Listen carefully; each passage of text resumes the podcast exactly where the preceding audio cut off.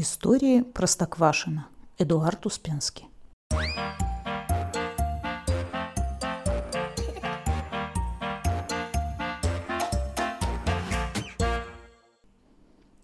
История пятая. Невесты почтальона Печкина. Вообще-то почтальон Печкина не думал жениться. Это случайно получилось. Просто однажды летом Шарик в сельском журнале напечатал фотографию. Рассвет почтальон Печкин полощет белье в речке Простоквашки. И все женщины догадались, что Печкин не женатый. Мало того, что он не женатый, он еще очень хозяйственный и чистоплотный. И к Печкину стали приходить письма с фотографиями. «Дорогой Печкин, я тоже люблю полоскать белье по утрам. Меня зовут Мария Ложкина». «Дорогой Печкин, у меня есть стиральная машина. Это намек». Анна Вилкина. Милый Печкин, я тоже люблю стирать белье по утрам, но только дома, в горячей воде. Давай стирать вместе. Глафира Ножкина. Уважаемый Печкин, почему вы стираете белье в простокваше? Оно что, чище становится? Акулина Тарелкина. Фотографии были тетенек толстых, худых, молодых и пожилых. Тетеньки были на фоне домов, машин, огородов – Очевидно, стирающий Печкин произвел на них хорошее впечатление. Весь дом Печкина был обклеен фотографиями. Одна тетенька прислала письмо из Африки. Она сидела на слоне, и было написано «Это моя слона». Печкин испугался этой фотографии больше всех, потому что эту слону ни за что не прокормить в простоквашинских условиях. Некоторые тетеньки сами стали приезжать в деревню знакомиться с Печкиным – он от них прятался на чердаке, потому что не хотел жениться. Он о себе-то не успевал заботиться, а тут еще жена. Все и покупай, вари обед, ходи для нее в магазин. Вот он и взмолился.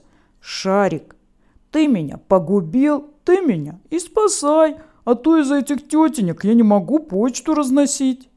«А давай мы тебе, Печкин, — говорит Шарик, Синяков и шишек нарисуем на лице, от тебя все тетеньки убегать станут. После этого от Печкина стали убегать не только приезжие тети, но и местные. А когда он, весь раскрашенный синяками и шишками, однажды в простоквашинский магазин зашел, то продавщица тетя Зина Веревкина от страха под прилавок забралась. Тогда дядя Федор придумал, как быть. Он сказал Шарику. «Ты, Шарик, напечатай новую фотографию и напиши Рассвет в лесу.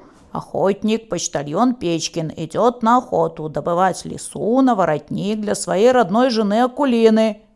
Когда фотографию напечатали, все тетеньки и отпали, и Печкин по-прежнему стал счастливо жить в одиночестве. А Шарика он даже поцеловал лохматую морду и сказал «Жирикушечка ты мой дорогой!»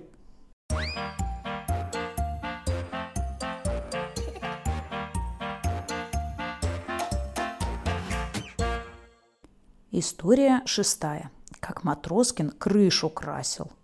Однажды кот Матроскин решил крышу дома покрасить. Очень она была облезлая. Это было в июле. Июль почему-то считается самым крышекрасительным сезоном. Он пришел в сельский магазин. Его продавцы спрашивают. «Вам какую краску нужно, хорошую или дешевую?» «М-м, «Дешевую», — сказал Матроскин. Дали ему дешевой желтой краски. Он сделал специальную лесенку, чтобы забираться на крышу, и покрасил крышу красиво, ярко. Краска была жидкая, красить было легко. «А вот, какой я молодец!» – хвастался Матроскин. «И крышу покрасил, и деньги сэкономил».